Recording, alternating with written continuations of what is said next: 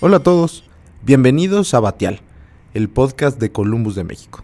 Los saluda Jonathan Zuluaga, economista en jefe de Columbus, y les traigo en esta ocasión el repaso de lo que sucedió durante el mes de abril en los mercados financieros y la perspectiva de indicadores y eventos relevantes para el mes de mayo.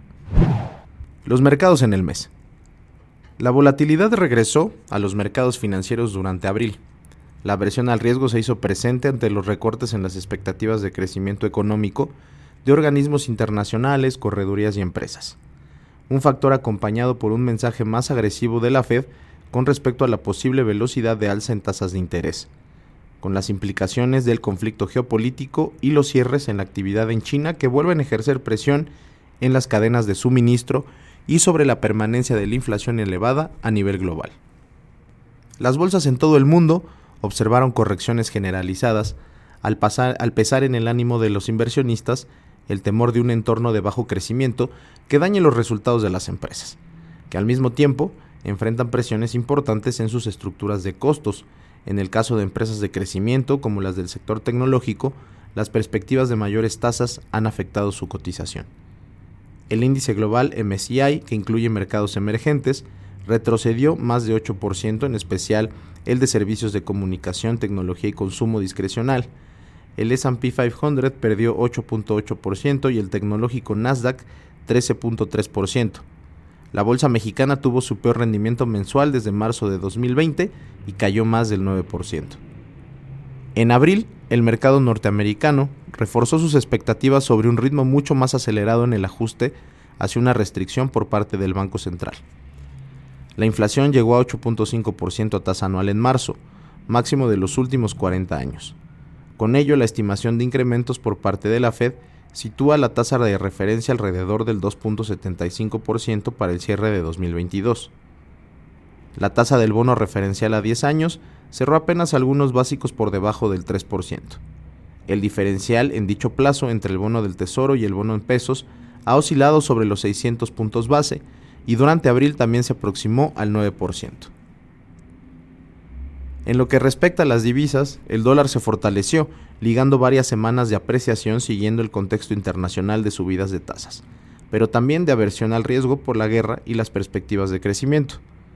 Ante dicho contexto, el peso alcanzó las 20.40 unidades para el cierre del mes pasado, aún ante dicho entorno continuó situándose entre las monedas emergentes más defensivas. ¿Qué esperar en mayo? Los incrementos de las tasas de interés han marcado el comportamiento de los demás activos financieros.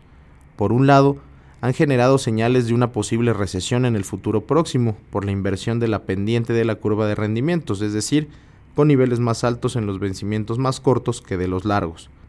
Por otro lado, aun con los incrementos en las tasas, los plazos con vencimientos más largos observan ahora rendimientos reales menos negativos, o incluso han coqueteado con el terreno positivo, generando así un flujo de capital a mercados menos riesgosos como lo son los mismos bonos del Tesoro y el dólar, efecto que ya vimos en abril en las fuertes caídas de las bolsas tras episodios anteriores de rally.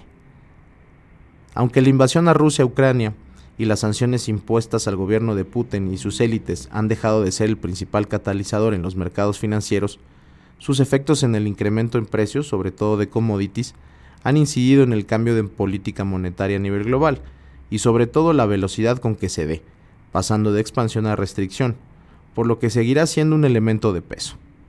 Las restricciones de importaciones y exportaciones de algunos bienes relevantes para la industria alimenticia o insumos para todas las demás, como la gasolina y el gas natural, especialmente en Europa, como parte de las sanciones que tendrían un efecto de mayor plazo y continuarán pesando durante el mes corriente.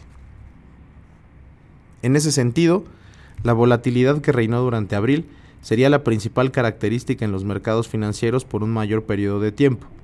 Incluso se ha mantenido durante los primeros días de mayo. La inflación no ha cedido, con datos hasta el cierre del mes pasado. De hecho, en Estados Unidos y otras economías se mantienen máximos de varias décadas. La debilidad en la economía china se ha intensificado, como se ha observado ya en indicadores económicos correspondientes al mes de abril. La política de COVID-0 establecida por el gobierno de Xi Jinping ha generado nuevos cortes a las cadenas de suministro de la segunda economía a nivel global.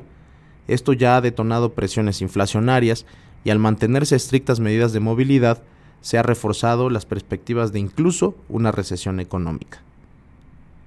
Por último, en México, la presión generada por la política monetaria relativa y una inflación elevada, sobre todo por las perspectivas de que se mantenga en ese nivel por un periodo prolongado de tiempo y que no converja la meta de largo plazo de Banjico hasta prácticamente 2024, seguirá anticipando un nivel de cierre de 2022 de la tasa del Banco Central de entre 9 y 9.25%, según lo descuenta hoy el mercado.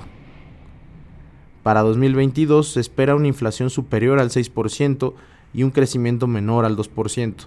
En el ámbito de política económica, tras el rechazo legislativo a la reforma eléctrica en el Congreso, ahora se pondrá atención en la propuesta de reformas al Instituto Nacional Electoral.